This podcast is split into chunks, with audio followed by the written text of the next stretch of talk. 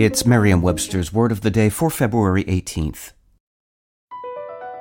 BP added more than $70 billion to the U.S. economy in 2022 by making investments from coast to coast.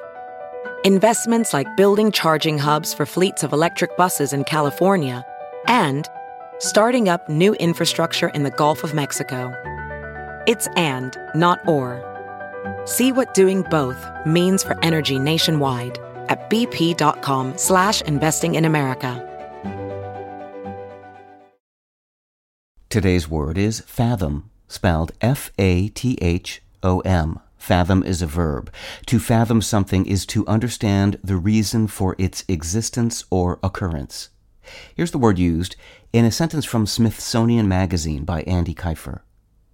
Oppenheimer provides an opportunity to revisit this charismatic, contradictory man and reconsider how previous attempts to tell his story have succeeded and failed at fathoming one of the 20th century's most fascinating public figures. The word fathom comes from the Old English word meaning outstretched arms.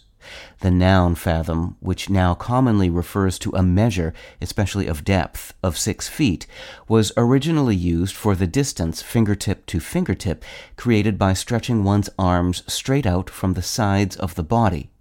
In one of its earliest uses, the verb fathom was a synonym of our modern word embrace.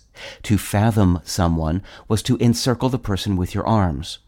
By the 1600s, fathom had taken to the seas, with the verb being used to mean to measure by a sounding line. At the same time, the verb also developed senses synonymous with probe and investigate, and it is now frequently used to refer to the act of getting to the bottom of something, figuratively speaking. With your word of the day, I'm Peter Sokolowski.